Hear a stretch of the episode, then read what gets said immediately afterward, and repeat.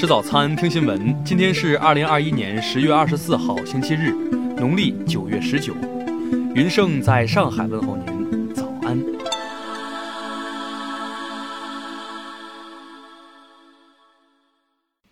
首先来关注头条消息。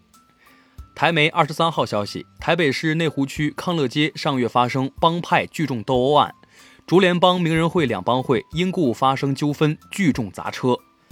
警方获报后到场，先对空鸣四枪压制，但还是无法压制现场斗殴状况。这时，一名男子突然开着白色奔驰车朝警察冲撞，其中一名警员多处挫伤。经监控视频确认，驾车冲撞警察的是竹联帮蒋姓男子，警方已将他逮捕到案，依妨害公务、杀人未遂等罪嫌移送法办，并扩大追查其他共犯，强力扫荡名人会分子，陆续逮捕二十多名犯罪嫌疑人。警方近日将逃逸的蒋姓男子逮捕，依妨害公务、杀人未遂等罪嫌移送台湾士林地方检察署侦办。听新闻早餐知天下大事，下面来关注国内新闻。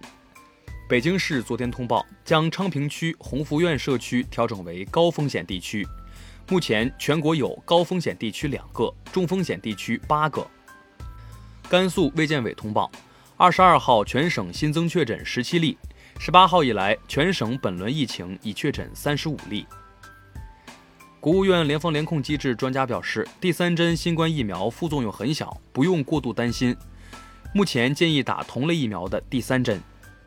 内蒙古阿拉善盟额济纳旗昨天发布，因疫情防控履职不力，其卫健委党组书记曲江辉被免职，并提名免去主任职务，两名副主任分别被免职，全旗通报批评。兰州市官方昨天发布，小红书等平台传播兰州在当晚八点就要封城信息，经有关部门核查，此系谣言。二十二号二十三时许，阿拉善盟高新技术产业开发区内的一家化工厂发生爆炸事故，目前已造成四人死亡，三人受伤。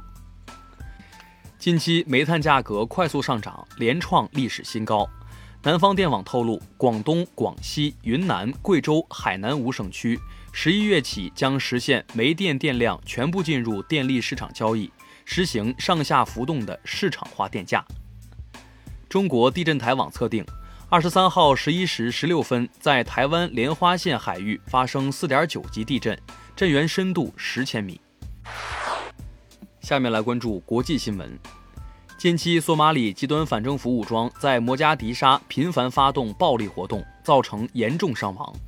外交部和中国驻索马里大使馆提醒，在当地中国公民和机构尽快撤离。俄罗斯紧急事务部二十二号说，俄东南部梁赞州一家工厂当天发生的火灾和爆炸事故，造成现场十七人全部死亡。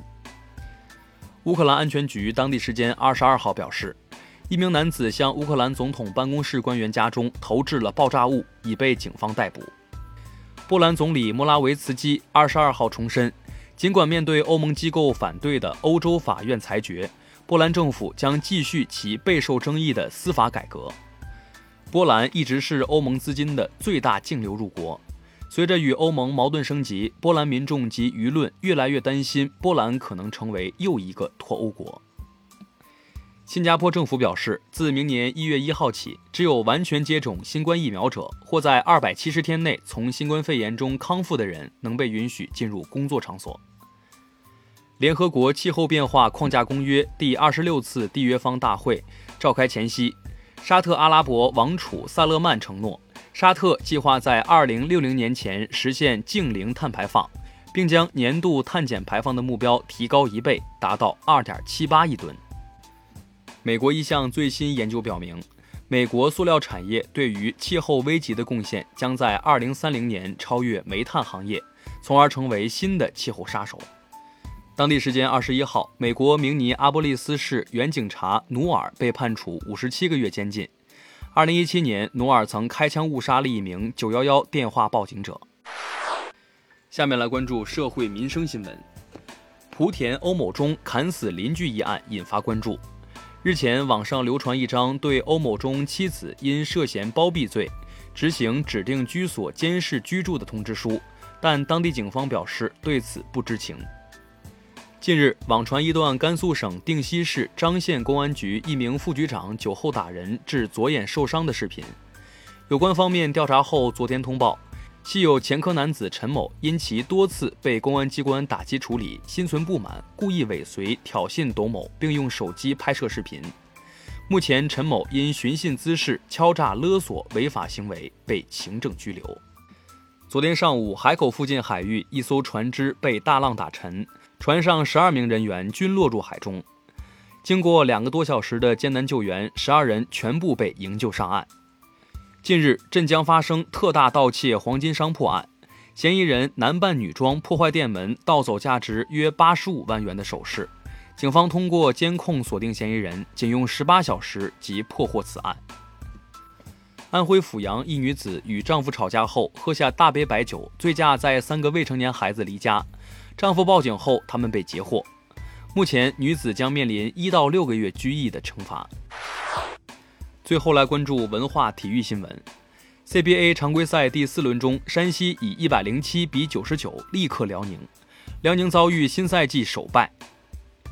短道速滑世界杯女子一千五百米决赛中，两名韩国选手金智友与崔敏静同归于尽般相撞摔出赛道。排名第三的韩国选手李友斌则最终获得冠军。横店影视界第八届文荣奖颁发，《一九二一》获得最佳电影奖，《觉醒年代》获得最佳电视剧。好莱坞影星鲍德温在拍摄新片时发生的重大片场事故，使用道具枪开火打死了摄影师。鲍德温昨天发文称，正全力配合警方调查。以上就是今天新闻早餐的全部内容，咱们明天不见不散。